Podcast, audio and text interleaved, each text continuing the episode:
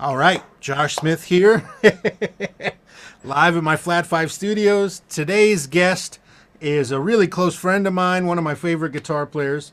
I was lucky enough to get to go over to Germany and play with this fantastic band. God, it was probably two years ago already. I don't even, yeah, it was about two years ago. Yep. Um, he's an incredible musician, guitar player, singer. Uh, he's a great engineer as well. He's a great dude. We're fellow Ibanez signature artists now, which is pretty fucking exciting. Yes. Uh, so please welcome everybody. Uh, really good friend and an amazing musician, Martin Miller. Thanks for having me, Josh. Good to be here. Good to talk to you. Yeah, likewise, man. Likewise. It's been too long with all this COVID since we've got to actually see each other. Yeah. Uh, you know, I'm sure it would have been in January if we would have seen each other at least Exactly. the, the normal NAMM hang. But um, man, so I've been starting all these interviews with everybody, kind of getting a feel for how the guitar ends up in their hands initially because you know some people come from musical families some don't. I i didn't come from a musical family. It was really a coincidence or just random that a guitar ended up in my life. How did it happen for you? Are you from a musical family? And and how the guitar show up? My family is musically interested, or just just in generally in general very cultivated, but none of them have have been pro musicians by any stretch of the ma- imagination. My mother sang in church choir. My father can strum a few chords on an acoustic guitar, and, and that's the extent of that. Um, my cousin, for example, is has a huge record collection. My father had a huge record collection, and so music is an integral part of this family. Although I'm the black sheep in that I'm the only one who purs- pursued it as a career, or Right. took it a little more seriously. Yeah. so so how did the guitar end up in your hands the very first time do you remember Yeah, that's an interesting one. So my my the cousin that, I- that I mentioned previously had uh, an electric guitar, and he brought it to our house. And I've always was was kind of drawn to music that had guitar in it. Not sure if it was because it has guitar in it, but it's just you know just music that was very energetic, very expressive, rock music, heavy music, that kind of thing. That that always interested me, even when I was young. Um, my first favorite band was the Rolling Stones, for example. It was my first love in music, and yeah, so cousin comes over over with the electric guitar and the tiny amplifier, and he plugs it into the amplifier, and he plays. It's all cool, it's all smiles, but then he cranks the gain, and that made my my eyes light up. I, I just I just I think I was immediately attracted. Now looking back on this and analyzing it, I was always attracted to compression and distortion, things that sound kind of broken. um, I really like the idea that you can make such a tiny move on the electric guitar, just brush over the strings and have the sound just tear down a house. Um, so that really that that experience um, of that electric guitar going through that amplifier, which was a, a marathon practice amp, but still, it, it stuck with me. And so I wished for my first electric guitar, which I still have. It's a Hondo, and it's such a it's a short scale guitar. It's so horrible that if you hit the strings really hard, they come off the bridge. It- it's, yeah yeah it's an atrocity. But um, I didn't have an, a guitar amplifier back then. So what I did, I went to to my father's. I went through my father's stereo system, and of course these hi-fi systems they barely have any distortion with it, it- built in. Right? They're designed to be as distortion free as possible. And I didn't really know what distortion was. So, but I understood that if I turn the volume all the way up, I can get a little bit of distortion. So I, the first thing I did was destroy my father's stereo, blew out the speakers literally. Uh, yeah, that was my first contact with with the guitar. I couldn't really play it or anything. I just, I think I literally just slammed the strings. was your did your cousin show you any things like was that the first things you learned Yeah, a little later down the line, either he or my father showed me how to fret, and then what I did was just literally move the finger up and down the string until I think my parents eventually understood that I might have a legitimate interest in learning the instrument, and they got me some um, classical guitar lessons. Because for some reason, this is a very German thing. I, I think is for some reason the belief here is that you should start out with classical guitar first. until you mm-hmm. progress to the electric guitar. I'm not sure why that's the case. It's I think it's a cultural thing in, in general. I think pretty much every American household somewhere has a, has a Western guitar sitting somewhere, right? A steel string, acoustic. Like in the same Yeah. way that in German households you find classical guitars, nylon strings. Nobody nobody owns Western steel string guitars for some reason. It's it's bizarre.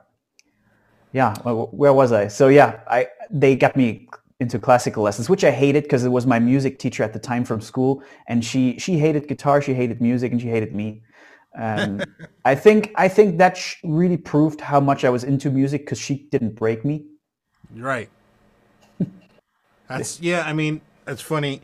That's the kind of thing people don't talk about that often. But you know, the the first like point of learning that you get, the first teacher, has a huge impact. So yeah, for you to oh, be able to get through having one that wasn't that supportive and into what you are, it does. It shows how much you really wanted to learn to play the guitar and how much. Yeah, she she would sit there, cover her eyes like this, and and do the metronome with her fingernails on the on the table, like this. And she had to teach me after hours. She hated it, and I hated it.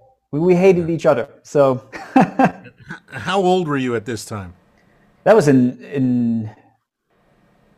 So we go to we start in, in Germany. You go to high school from fifth grade. So do grades one to four in elementary. And then we then the first grade in high school is the fifth grades. I was probably fifth grade in high school, um, and that lasted for half a year tops, I guess, a year maybe. And then I had a I had a teacher from from a bigger city uh, come over to teach some some people privately uh, in in the village that I was uh, growing up in, and he went over to our place to teach me, and I finally got myself a proper teacher who was also uh, a jazz player.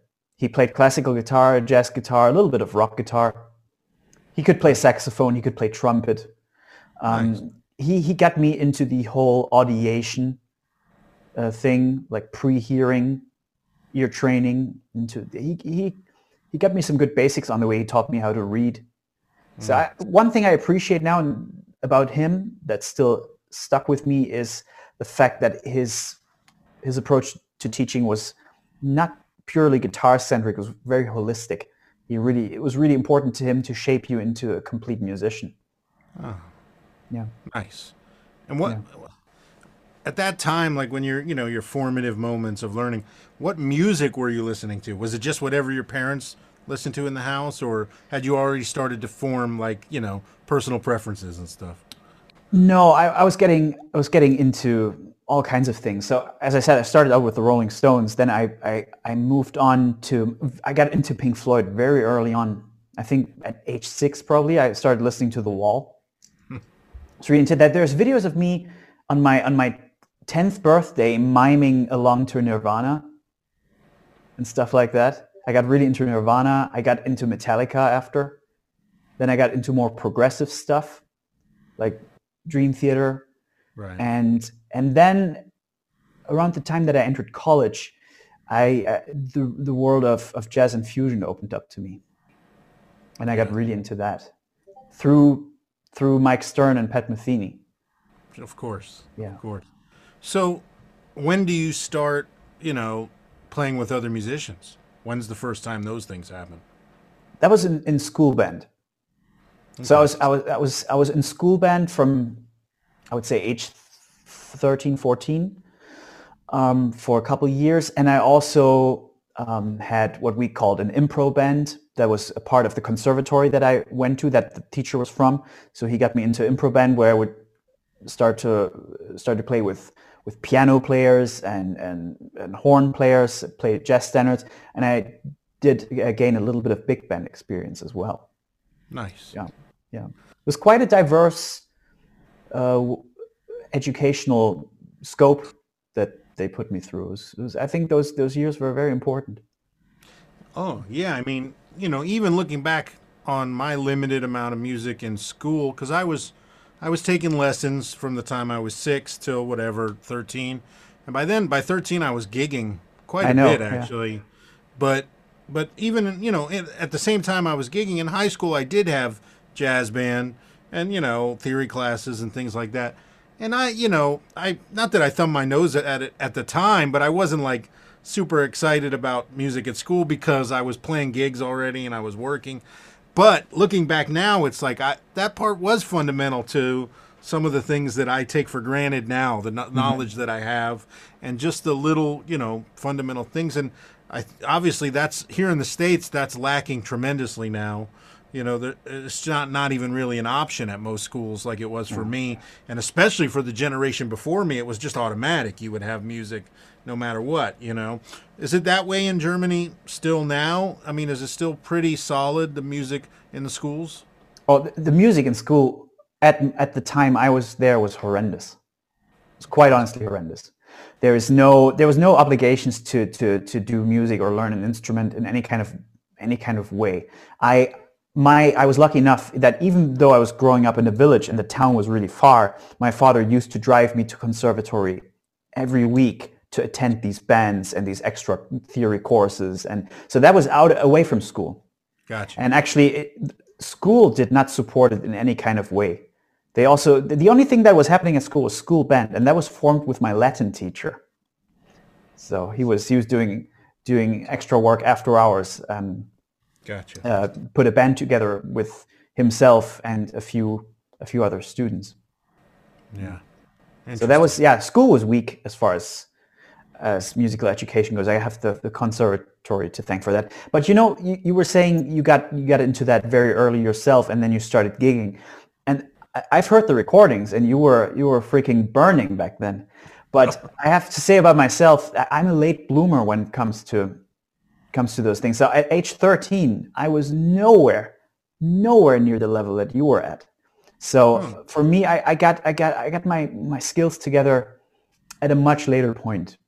I think I think even though music was very important important to me, it wasn't really until I was 16, 17 that I really started hitting the shed. Interesting. Yeah. Is that kind of when you knew that, you know, yeah, there's there is a moment when we know like, oh, Yeah. I like playing guitar versus I'm a guitar player, like forever. This is it. This is what I do. Is that kind of when that that happened for you? The, yeah, there were a few pivotal moments uh, around that time. The first one was seeing Steve Morse for the first time. Nice. That was absolutely mind blowing. I always say this, I've said this numerous times, but it was the single handedly most intense musical experience I've ever had. Was it his trio or was it Dixie Dregs? was Deep Purple. Oh, Deep Purple. All right. And so, and that was I think it was in 96, 97 maybe, 98. Mm-hmm. Somewhere around the time I don't exactly remember, but there are still there's recordings from that show on YouTube. And sometimes I go back to that and have my mind blown and it still hits me. Still hits me. It's still incredible. Oh, dude, when day. I was mm. 13 years old, I used to hang out at this club, the Musicians Exchange in Fort Lauderdale, and they would let me like be there when the bands were loading in, sound check. I would I would just hang around, and so he was playing there with with his trio with Dave LaRue and and Lavitz, and um, you know he came in with the tie dye tank top, and and set up the giant wall of ENGLs and the classical guitar on the stand and the whole the, the whole thing. And he- but he was so nice. I think I actually served him and the rest of the band their food, like their pre-show food. I used to do whatever I could to just hang around this club. But he was so kind, and yeah, it was same same thing. Like seeing that show, just like whoa, I didn't know that was possible. You know? Yeah, exactly. I think I, I at the time I still I, I only knew Eric Clapton, Santana, and Ritchie Blackmore, and I still thought Ritchie Blackmore was going to be the guitar player I'm going to see that night, and so I was completely ignorant. and and yeah, and then I, I got Steve Morse instead, and yeah, that, that that that kind of set the bar as to the kind of guitar player I wanted to be. It's got to be this. Um, And the other pivotal experience, I think, was when I got into Dream Theater, really, really hardcore. That as as a teen, that really it it just it just changed for me the expectation of what what music can be like, and uh, it inspired me to to pursue music as a as a full time thing. And again, your your your probably from a much more you grew up in a much more musically vibrant place. I'm literally from from a village with 500 people. There's no that not that there isn't a music scene. There's no musicians. Period. Right. There's nobody. And for me uh, to do music uh, properly, I vowed to my parents that I was going to study music. I was going to study guitar and move to the move to the big city and and at least if I'm going to do music, at least do it with a degree. right. Yeah. Right. Wow. Well, man, yeah. I mean, that's another thing. Like, you know, coming from where you come from, and then getting into the music you got into. I mean, there's just an automatic level of effort that has to be put in if you want to play any of those things you just talked about. Yeah. It's like there there is absolutely no shortcut to wanting to play Dream Theater songs or Steve mm-hmm. Morse things or or whatever. And I mean, so yeah. you you do either you have a decision of like, am I willing to put in this amount of effort? And that's what yeah. separates professionals from everybody else. I mean, yeah. we all it's have that moment question, of though. this is it, you know. Yeah. But it's not even a question. You you once you You're get right. into it, once once you you get a taste for it, it's over. You're it, it puts your life in a different direction because you got to dedicate your life to it if you want to be able to play that kind of music. Yep. yep. Got to put the hours in. Period. Wow. So, okay, so you get into that that stuff, you start working even harder. You're, you know, high school age and college age. Um, when when do like gigs start becoming a thing? That was in college. Yeah. When you would do when you would start teaching a little bit during the week, play a gig on the weekend. That was throughout high school, uh, sorry, throughout music college, and it was after music college as well. Um, that I, I, would just play function gigs. I, I, I did have a band of my own, but we never amounted to anything. So it was really just function gigs, most of which require reading and not really the kind of music I wanted to do. And I saw myself going down a, a road that I wasn't too happy with, uh, where you can get, get into this kind of flow of teaching during the week, function gig on the weekend. And I thought to myself, is this what I want to do th- throughout my entire life? And I, I got especially depressed after college, after a, a, schedule was taken away from me. My life was scheduled, right? But it was taken yeah. away from me. And I was procrastinating for half a year and then decided to do something about it. Bought myself a camera and started making YouTube videos. I just yeah. wanted to put myself out there for who I am, not for somebody interchangeable, mm-hmm. as who, which is what you are in function gigs. Well, it's interesting to me because I I would say you know I'm older than you, so we're slightly a different generation. So your first thought was more towards your own thing right away, yeah. whatever that is, which is an interesting thing. I mean, so I went backwards. I was only doing my own thing pretty much as a kid, mm-hmm. but I never made any money. Not that I not not true. I did make money, but I had no responsibilities. You know, I was a child. Um, so when I had responsibilities and I started to grow up, I needed to make like actual make a living money, like pay bills money and that's when I decided to do basically function gigs, like you're saying, but on a yeah on a different level. You know, touring as a guitar player with different pop acts and doing sessions and things like that. But to me, it was a shift of okay, my own thing, not my own thing. You know what I mean? Just guitar mm-hmm. player versus Josh Smith artist or whatever. Yeah, and yeah, it's interesting to me that you're you initially knew you didn't want to do that. It's period. I think I wanted I if the, the type of gigs that you had played, I think I w- w- was going to be okay with those. But my location that I was in, which was Dresden at the time, they, it wouldn't allow for it. You, you moved to LA, yeah. and you put yourself out there into that scene, and there are all those opportunities.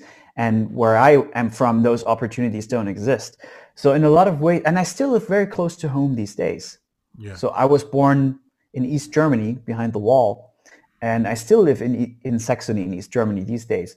Uh, mm. I'm I'm somebody who never really moves too far from move too far from where they were born. So my I have much much less career opportunities outside of the opportunities that I create for myself.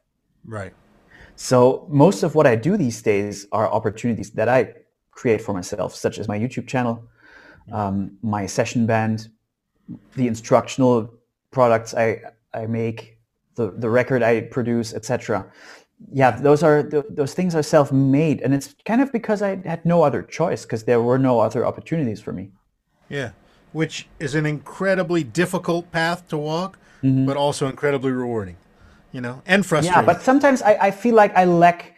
I, I sometimes a small part of me sometimes wishes that I would have experienced that professional musician touring life, um, like playing for for a big pop act. I have friends who do that, such as you, or did that. Um, and I kind of envy them a little bit for that experience because I do not have that experience. Looking back on it now, in the midst of it, I was what's the best way to put this? I enjoyed it, don't get me wrong. It was nice to, you know, tour on a on a level that was plusher, you know, in a bus and nice hotels and you know, those type of gigs like it's fun to play in front of a lot of people, do those type of things. But I was always missing improvising, mm-hmm. you know what I mean, and being mm-hmm. myself. Yeah. Um, but looking back on it more now, the thing that stands out to me is how much better it made me at being me, doing all those gigs that required me to build up a set of skills that would yeah. have never been necessary had I yeah. not done that period of time. And those skills have made my thing better. You know what I mean? Yeah. So that's what I'm I'm most grateful for that period of time. Yeah. So for example, my drummer Felix, he's he's a guy like that. He still does it to this date, and he loves it. It's a choice for him to be touring for somebody else constantly. That's that's he's done that since he was 17. Yeah. I think he even dropped out of school early because he got he scored a gig with a number one Billboard German act, and he has not stopped since. Yeah. And that's just his his lifestyle. And sometimes I wish I experienced at least a little bit of that. You know, I, I did tour, but with with such small acts where it's still uh, like a like a yeah like a guerrilla type thing. Yeah. Interesting, man. Yeah. Well, okay. So once you start kind of finding your place in the world, you know, mm-hmm. and making your videos, promoting yourself, finding this kind of lane, how how difficult, you know, do you find it to to kind of come up with ways to, you know, you're we're we're constantly promoting ourselves, which is a weird thing to be doing, you yeah. know, and we but we always have to be thinking about like what's the next move, what's the next way that I promote myself. Um, does that i mean does it drain you sometimes? I know it drains me. Yeah it's it's not what i'm put on earth for for sure. Yeah yeah exactly. It's i, I would like to eventually be able to just afford somebody to do those things for me. But you know that never happens. Yeah. Um, yeah that's that's the part for me that feels like work. Like yeah. going to, what other people do in their free time, going to, to Instagram and post a picture of my new guitar, that, that to me feels like work because that's not something I would do naturally. It is 100% work and it's something that people from the outside can't relate to. Not only can people, regular people who work nine to five jobs, can't relate to what we do anyways most of the time, but other musicians who are, you know, not professionals or maybe lower professionals as far as what they do, play less gigs. You know, you know the the normal average working musician who plays a couple times a week and has a day job or something like that. You know, there's this perception, and trust me, I know you get it because I get it literally ten times a day from people asking me advice how they get to my level. You know, yeah. like oh, we have signature guitars and you know we have a lot of followers and people love what we do and they think that equates to we're millionaires you know, and I'm, kill, I'm killing it. I'm producing records with Joe Bonamassa all the time, which I am. And yes, he's a millionaire, but no, I'm not. You know what I mean? Yeah. And and I don't think it's it's easy for people to get the wrong idea of what no. what level we are actually at. You know, yeah, because I, I live a very normal, average life and lifestyle. Yeah, but. I'm actually proud. I'm proud that I I the only thing I do is be a self-employed musician and I choose everything I do. I'm my own boss and I still manage to make a living from that. And yeah. that I'm very proud of, to be honest, because I, I, I don't do things that I don't want to do. Yeah. I literally only do stuff that I like, and that that is a that is a huge accomplishment for me. And I it, I don't I, I don't I don't need to have crazy amounts of money, but I need to what I really need to be doing is make a living with things that that my heart desires.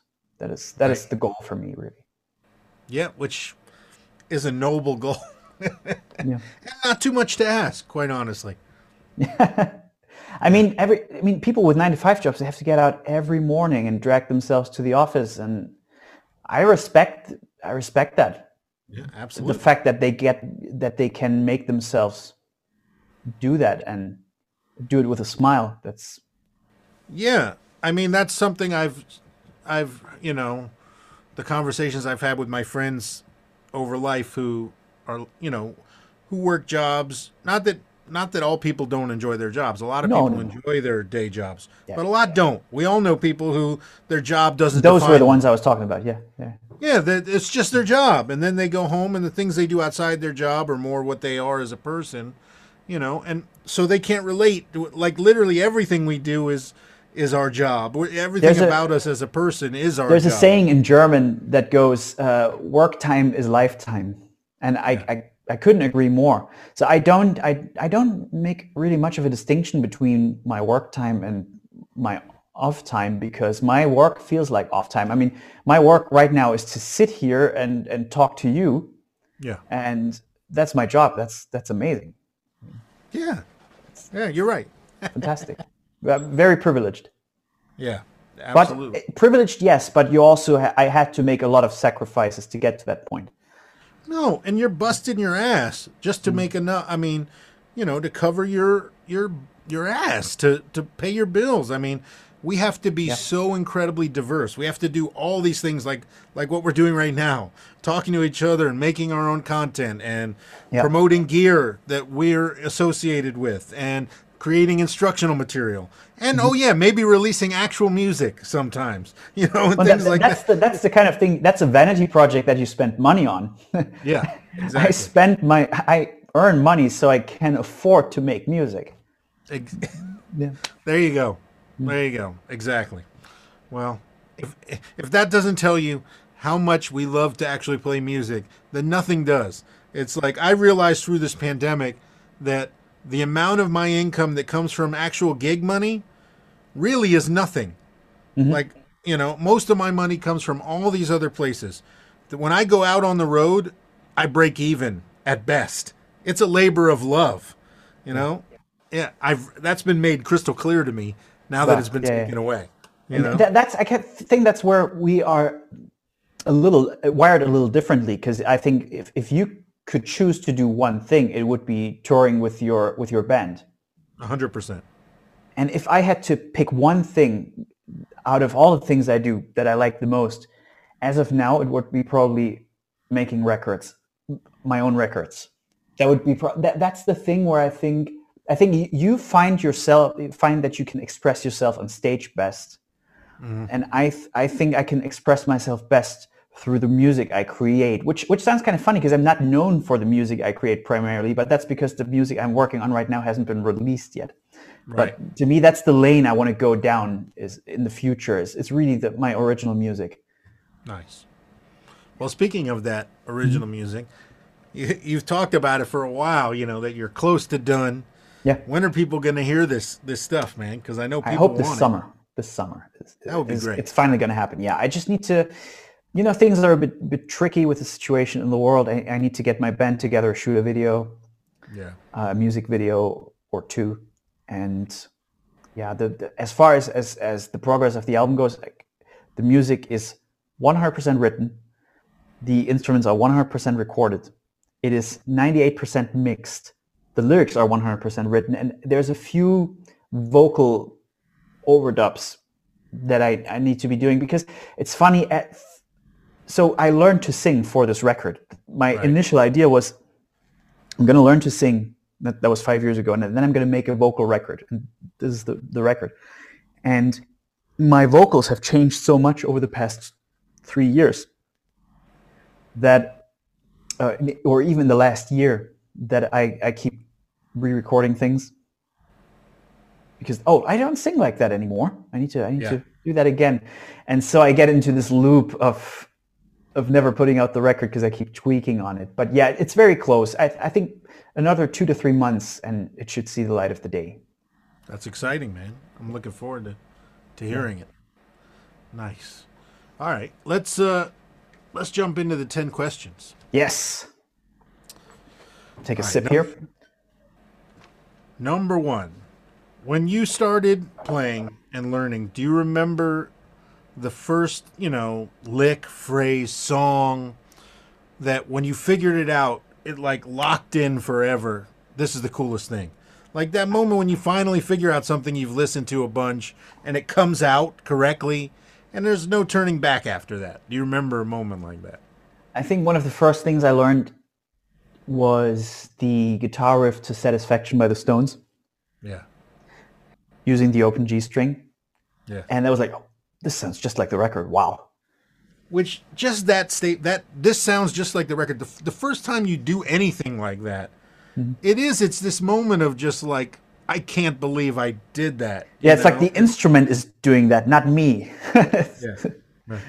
yeah, crazy. it's an amazing feeling and Yeah. yeah there really is there's no going back Mm-hmm. after that feeling not for me there wasn't you know yeah i remember like the first time after i learned the pentatonic scale and was able to play a little bit and and then was finally able to like whatever piece of music came on the radio Oh my god. I could find the key and just start going. It's like when uh, when my teacher showed me the, the the minor pentatonic box, it was game over. I was like, I can play anything now. All these notes fit always. Yeah. And of course, and the way it was taught to me, which is horrible, but it was taught to me in, the, in a way that if you're in a minor key, put it on the root note. If you're if you're in a major key, play the same nonsense but th- three frets down, which is like the literal opposite of what I teach nowadays and what I stand for. But that's how it started out. Yeah. yeah. I don't know, man. That's funny. Yeah. Ugh. Those were the It days. is- innocent. it's like a magic so- trick. It was so innocent back then because you, you, you got this shape and all of a sudden you thought, oh, this is the secret that I was chasing. Now I got it. It's a hundred percent. It's like a magic trick. Yeah. Like this, I can't. Yeah, yeah, yeah. Wow. All right, number two. Do you remember the first solo you ever learned note for note? Oh, I- was not the guy who learned solos note for note. I think in my school band days, I improvised everything. Mm. And it was, but that because I was so good at it, I was too lazy to learn solos note for note. It was not, it was un, not until college years that I, when I was forced to learn solos note for note. Mm. And I learned a bunch, I learned a bunch note for note. For example, one of the early ones in college, I think, was the Frank Gambale Ionian solo from Modes No More Mystery. Right. And I learned, I learned, yeah, a bunch of Mike Stern stuff, a bunch of Metheny stuff. Yeah. Crazy. Mine was ACDC. Yeah, but I was already in my 20s when I learned my first solo note for note. That's funny. and nowadays, I, nowadays I recommend people learn solos note for note. By all means, do it. See, I I wasn't I didn't learn a ton note for note, but I would always learn like the intro of the solo, and Yeah. then I would kind of go my own way after that. But I, I've always been really fascinated with the way people start solos, because I feel like whatever you play first, the rest of it just kind of like unfolds itself like magic afterwards, based on what you play first. It leaves the Just it just kind of takes care of itself, you know. Yeah. It's it's interesting. I, I kind of did that. uh, There is a there there is a like a you remember mini disc recorders. yeah. I I still have a recording somewhere from a gig when I was 17, 18. And I, yeah, I think 17. And I just, at the time, was watching the John Petrucci and Paul Gilbert uh, instructional videos. And it was, it's like that, they- they're fantastic videos, of course, but it's like when you're growing your hair out, there's that phase in between where everything's just a mess. Where I had to, and I started, I started to be able to pick really fast. And every solo I played on that on on, on that, that one show that I that I have a recording of is speed picking start to finish at insane tempos. At insane times. Like I listen to that and I think, how the heck did I do that? I have no idea. And I'm even playing playing some Steve Morse stuff, like the the the the, the arpeggios from Cascades, full speed, flawlessly. It's like, how did that happen? But yeah, but every solo was like start to finish, thirty second notes. It was awful. Funny. oh man. All right, number three. What's the first thing you play whenever you pick up a guitar? Do your hands just automatically go somewhere? Either an open A sus chord with a with a with an open E, a G, and then A sus. Bow bow. That's a good one. Uh, or some Mike Stern stuff in C minor. Interesting. Yeah. I love my C minor. What about like if you're picking up a guitar you've never played before and you just want to see, you know, what it has, how it feels, if it would work for you? Do you have like a specific thing you do to kind of check it out? I'll probably arpeggiate some open chords with hybrid picking or something like that. Do the, the do the do the riff from Hot Wired. That's a good one. Some double stops, something like that. Nice, nice. What what's your choice?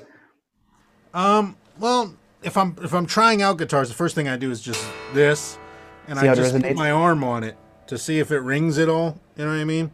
Mm-hmm. I'll normally do that before I even pick it up, just on the wall. I'll just strum it and touch the body, and if it rings, if I feel it vibrating, then I'll pick it up and I'll feel the neck and see, you know, oh, okay, the neck's okay. Then I'll play.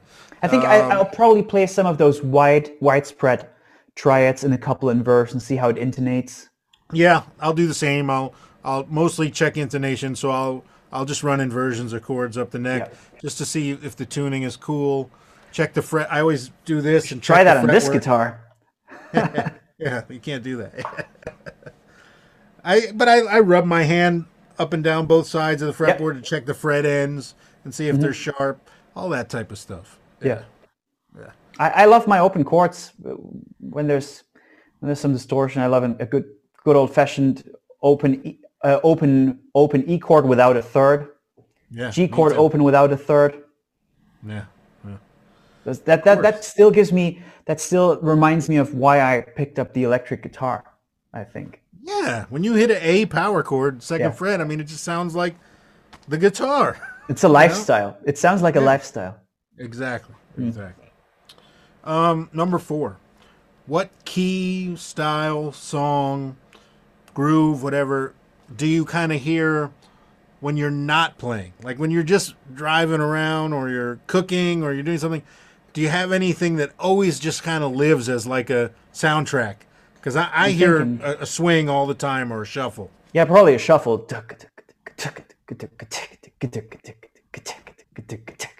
That kind of tempo. And then hear Mike Stern go weep weep.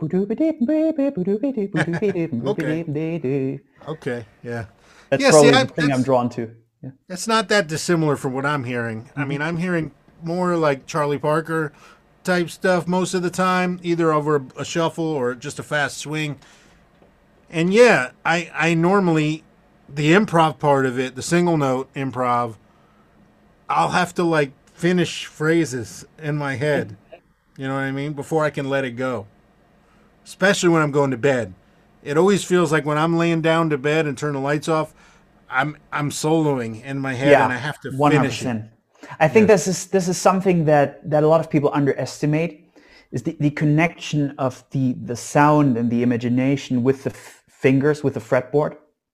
And even if I don't practice guitar on a on a, on a certain day, I I still do because those thoughts are running through these ideas are running through my head and I I express I- for example, I don't have perfect pitch, uh, but I, I do dream of playing guitar, and when I wake up and, and check, I, I play in the, in the it sounds in the correct key that I'm playing in, See, that's really interesting because and I can always hear an E.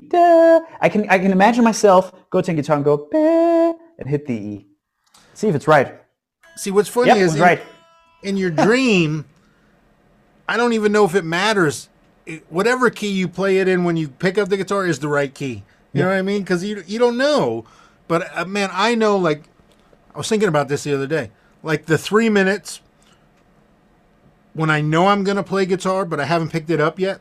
you know that you know when you're walking out to the studio or when you're you put your case down, you unzip it, you you know you're about to start playing.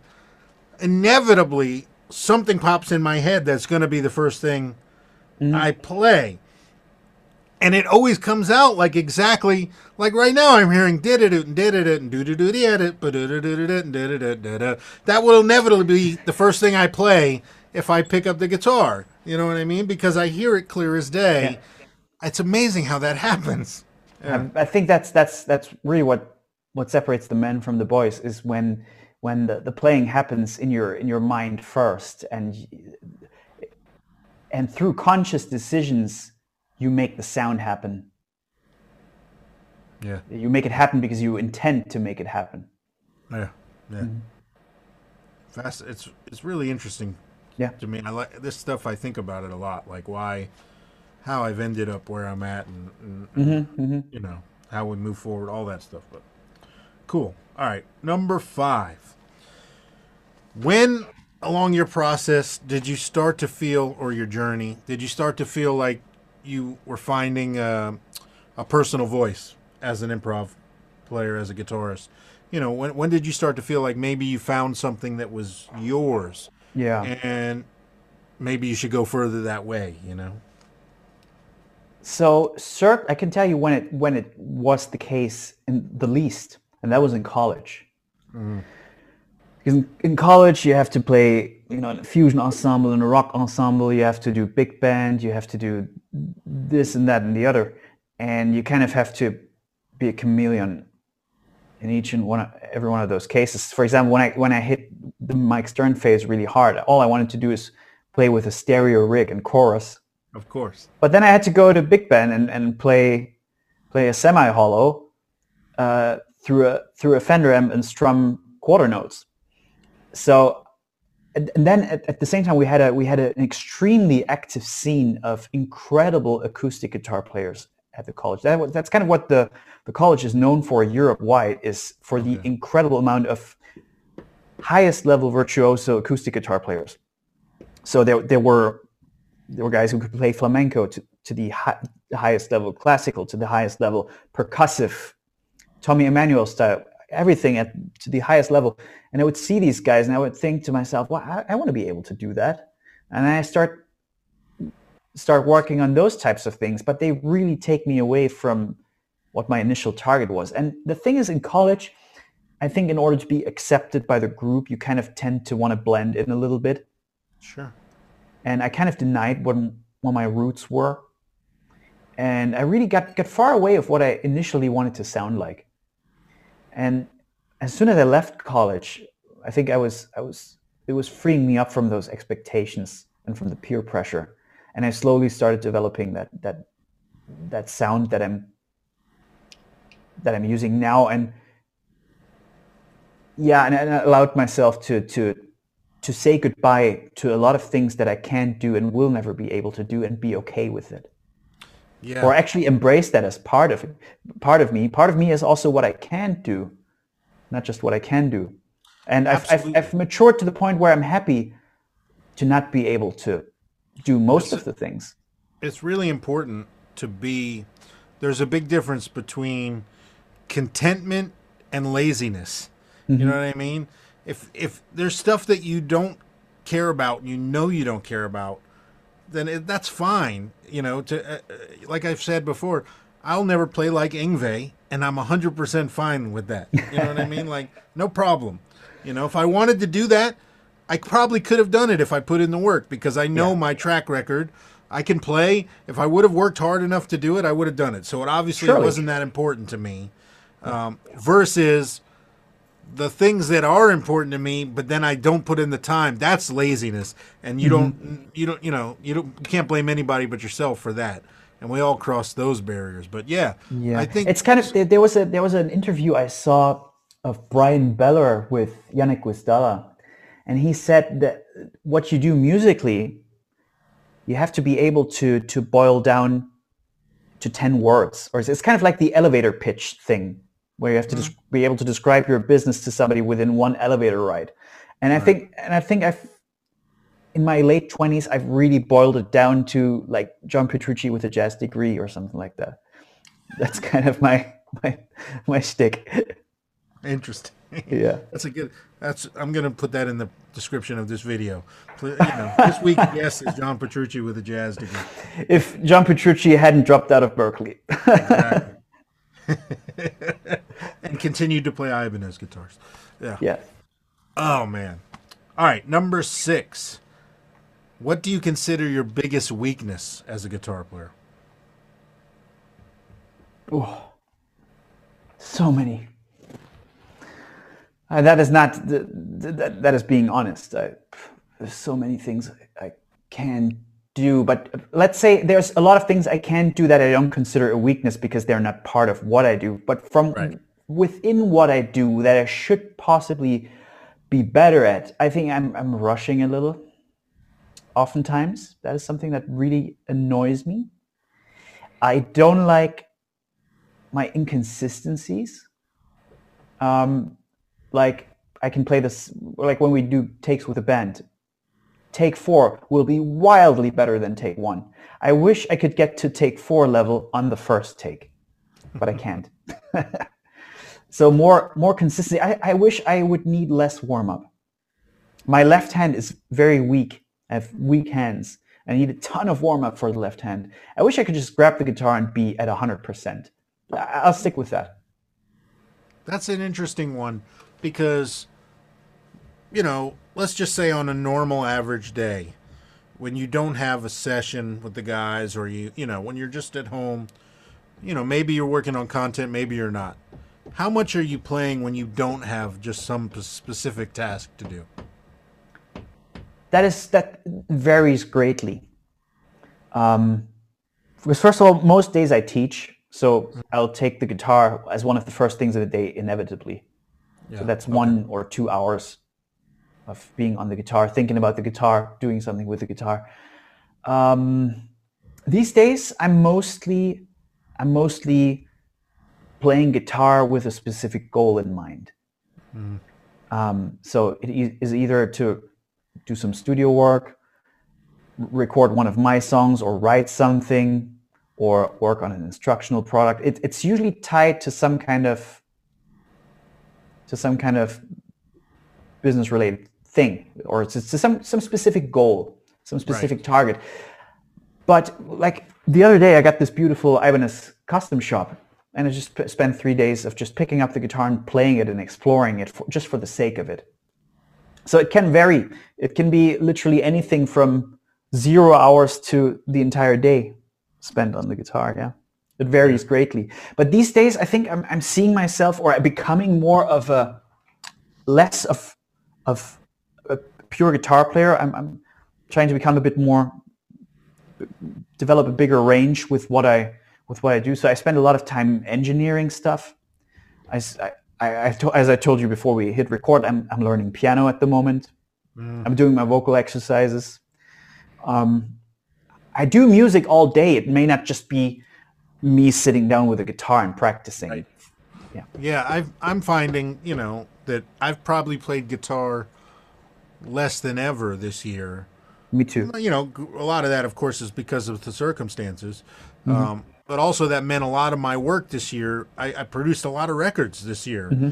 And while I play on those, I don't play as much as I, I would in a normal scenario. You know Oh, what I mean? So I'm mostly engineering, talking, writing charts, arranging, you know, doing production work. But I think that's great because that, that makes you a better musician overall. Oh, a hundred percent. But but you know, normally the thing you just said about not wanting to warm up, that's one thing I've had most of my life. Of I'm just I'm I'm always warm because I play so much and the heavy strings and the strength Mm-hmm. Oh, yeah. in my hand. I'm used to just it doesn't matter. I can pick up a guitar anytime and I'm I'm in. You know. It's not 100% that way right now because I'm not playing as much. And Mm-hmm. and I'm not playing as much in those scenarios where the muscle is as strong as I'm used to. you know? Yeah. Yeah. It's it's that that, that is definitely something I Dude, I can was- relate to. But I it's, was in it's that, yeah, it's the same with me. I spend way too much time on the computer. Like when I when I when I do my record, you would think, oh, he must be playing guitar all day. When no, because I wrote those tunes. I recorded the guitars. I'm very quick with recording guitars because that's my main instrument. I, Yeah. I put the guitars down in, in an hour, and then that's it. And then I never touch the guitar again. The rest is is tweaking, arranging, mixing, vocals. Um, uh, driving down to Austria to record drums with my with my drummer, and it's everything but guitar. Yep. Man, I was in Nashville last week producing a record, and so I played, you know, guitar on every song, rhythm guitar. It's not my record, uh, you know. I'm just producing, and there was a song that was like, like you know, kind of house rocking Chuck Berry, you know, where you're playing. And That's so much fun. af- after four takes of that, my hand literally hurt, which never happens ever. Uh-huh.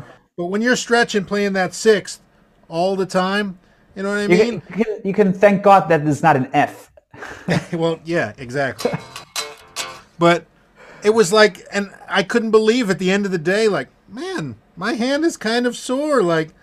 Just because, man, this year is just unlike any other. You know, like, yeah, just weird. For me, it's with the piano. Like I got tiny hands. And the other day I was practicing uh, thirteenths, uh, sorry, tenths on the piano, not thirteenths, tenths in one hand. So my left hand was playing tenths, and I was improvising some some lines on top of it. And I had to stop for a couple of days because man, my hand was absolutely, absolutely burning. It's yeah, it's not as heavily in use as it usually is. Yeah, yeah, yeah. It's weird. Uh, all right, number seven. Who's a huge influence on your guitar playing that maybe people would be surprised to hear? Oh, huh. I don't think I don't think uh, there's a big. Is there a big surprise there? I've always been pretty open about who I listen to. Did, what what would be your answer? Maybe that gets me thinking in the right direction. Um, my biggest answer is like singers, like Sam Cooke, Okay, yeah. Franklin. They're a huge influence on the way that I play guitar. So I don't know if it's a giant surprise because obviously I love their music and I've mentioned them many Mm-hmm. times, but they are a big part of the way I phrase in my soloing. Yeah. For me, it's I think for for me the, the from the non-guitar players, some some of the big influences were Michael Brecker for sure. Yeah. The intensity of that of, of that playing is just mind blowing. Uh, Chick Corea was a big one. Yeah. Uh, compositionally too. But uh, composi- I, I draw a lot of influence from um, romantic classical music. Like uh, two of my favorite composers are are uh, Franz Liszt and Frédéric Chopin. Yeah. I also I also I'm a big fan of um, Stravinsky, um, Ravel, that type of music.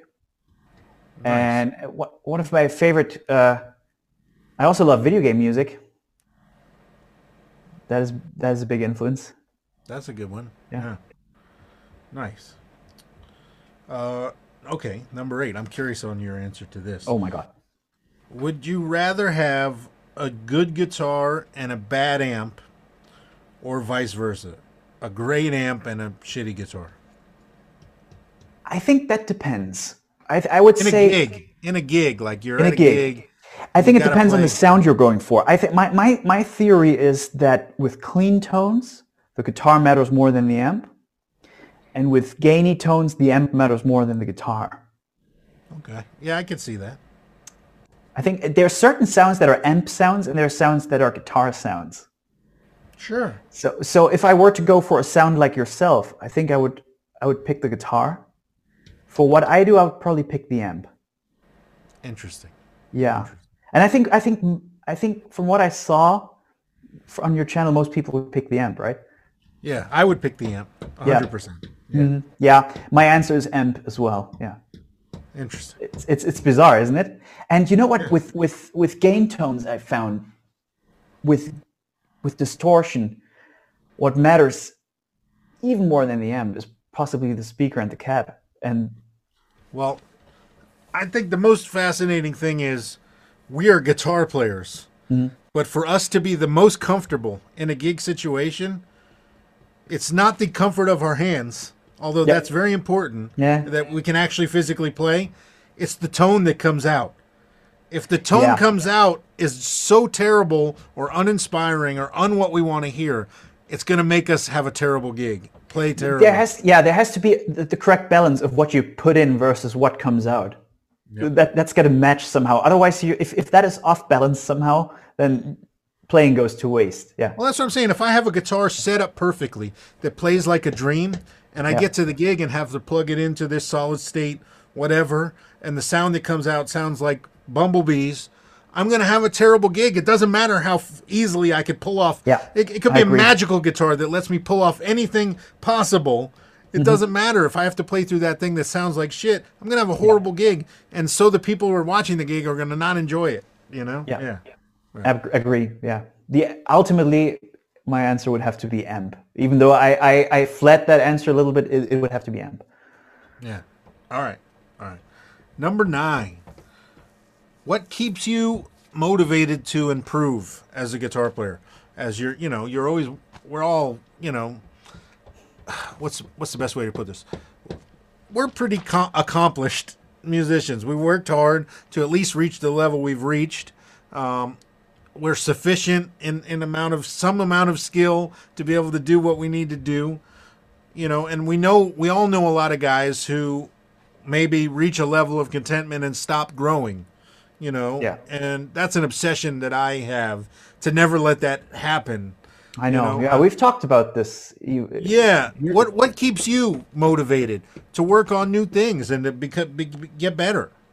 Yeah. Um, I think around around 2014, 15, I lost a bit of my mojo, and it was things were getting a little stale, and I was not not too happy about how some things were handled in music and in the online community, and I got a bit frustrated with myself, and I, I felt like I was lacking a perspective. What really, really got me motivated again, it was two things. First, learning how to sing was a big one because I kind of it rejuvenated my guitar playing as well because it it Yeah. reignited my love for music. And the other thing was was uh, founding my band and working with my band. I think I think the the I was lacking the exchange of of energy with people in the same room. Yeah, I think that that's that's a big driving driving factor for me. Just play music with other people and also with my guests such as yourself. I don't want to make a fool out of myself, so I better put put in the put in the work. Um, that that goes very easily for me. And in general, um, nowadays I how do I put this? Um, it's important to me to to progress on the guitar, but more importantly, it is to, for me to progress as a musician. Which is why, as I mentioned earlier, I do my vocal exercises, I do practice piano, I do engineering. For me, it's kind of starting to mold a little bit into the same thing. I don't see them as such discrete things anymore. I just want to be a better musician every day, and whether I achieve that through developing better ears for for resonant frequencies or or learning to put my finger down on the piano or learning how to arrange a French horn, um, Yep. it all is part of the same same thing that becomes my musical sensibility. I I you know I'm hundred percent with you on there. The more I do every year, not just hundred percent related to what what comes out of this thing, the more I blur the lines between, you know what what makes me me. It's all me, you know. The produ- producing a record, and it, this year has, has taught me that a lot too, because so much of in the past my self worth and and you know Oh, yeah. positivity is tied to getting to play this as much as possible and Yeah. it wasn't the case this year but i was still able to at least be creative and do things and and you know yeah that they make you a better i feel like all that stuff i do ends up making me better here anyways. Absolutely, You know I mean? it's it's a it's a feedback loop almost, and it you you mentioned self worth, and I think I got really down a lot of times. Or like if you you turn on Instagram and you can see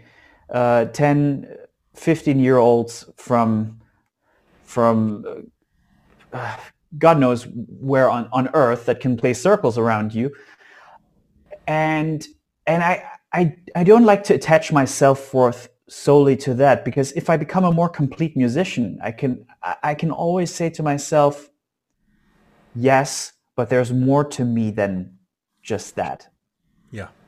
And I think I think I think I've, I've really found myself like with this new record. Unfortunately, it's not out yet, so it's uh, kind of kind of talking into the void a little bit. But for me, that record has been out for three years because that's how long I've been working on it um, that record really represents that change in me that I, I just want to make really good, good, meaningful music.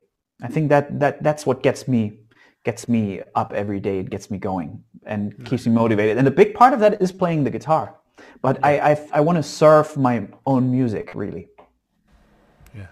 Well, that leads us into the tenth question, which yes. is, do you have a five-year plan? You know, are you a guy who likes to plan things out? And have specific goals that you want to reach? Or more are you you know going with the flow and letting things happen? Are there really specific places you want to get right now? There's dreams i have of course but I, am a, very much a flow driven guy. Like i would have never thought i was going to start to sing and then i just started to sing and through that i started to write original music and through and and also through the singing i started forming my own band and that kind of blew up on YouTube. That was not planned for; it just happened, and so I did that. And so I'm always just just trying to ride the waves a little bit. Um, th- what's important I, I, for me? It's not so really so important to have like a, a grand master plan. What's really important for me is I th- think that you're moving forward. Yep. As long as you're moving forward, you'll go somewhere.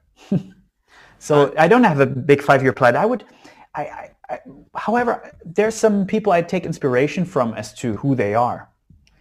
Um, one of the, these people, for example, is Steven Wilson. Steven Wilson to me is, is like a threefold guy. He's a producer slash writer. He's a guitar player and he's a singer. And I would say in the case of Steven Wilson, he's one third writer producer, one third guitar player, one third singer. And I think in my case, I, I, see that similar trifold, but for me, the priorities might be one third singer.